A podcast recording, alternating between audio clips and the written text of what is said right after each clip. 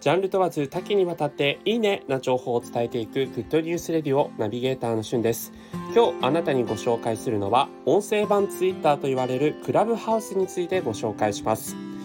ここ数日ですね、急激に SNS、ツイッター界隈などで盛り上がっている音声ツールクラブハウス。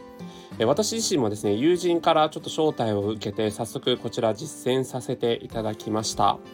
えツールの中身としてはですね、まあ、えー、とも言い難いんですけど、こう、ウェビナーみたいな形で、まあ、音声版ウェビナーみたいな形な、そのカンファレンスをこう聞くことができるようなツールであり、まあ、だからつまりラジオ的な感じですね。そういった使い方もできれば、えー、挙手みたいなマークがありまして、それを押して、えー、実際にその会議の主催者、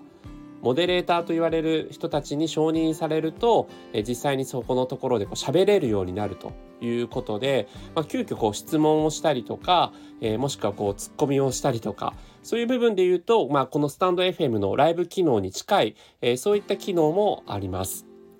で、かつですね、えー、一人でこうラジオ的な形でこう配信されている方もいらっしゃいますので、まあ、それこそネットラジオ、ポッドキャストみたいな形で、えー、できるんですが、まあ、なぜ今ここまで盛り上がってるかという点で言うと、えー、一人ですね、二人の人までしか新しくそのツールに招待できないということで、今限定的な形の、えー、利用者しかできないというところが、まあ、行動心理学的にもこう人の飢餓感みたいな、レア感みたいなものを、えー、かき立てられるという意味で、え、非常に SNS 界で話題になっています。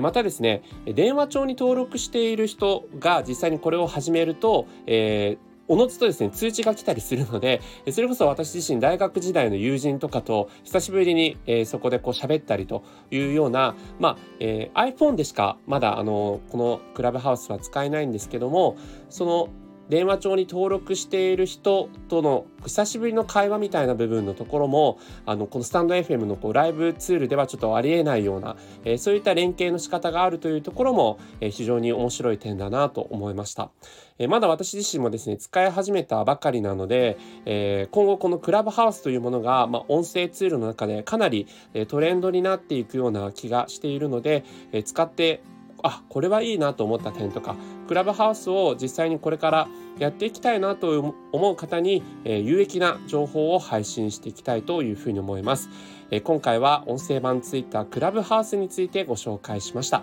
それではまたお会いしましょう。Have a nice day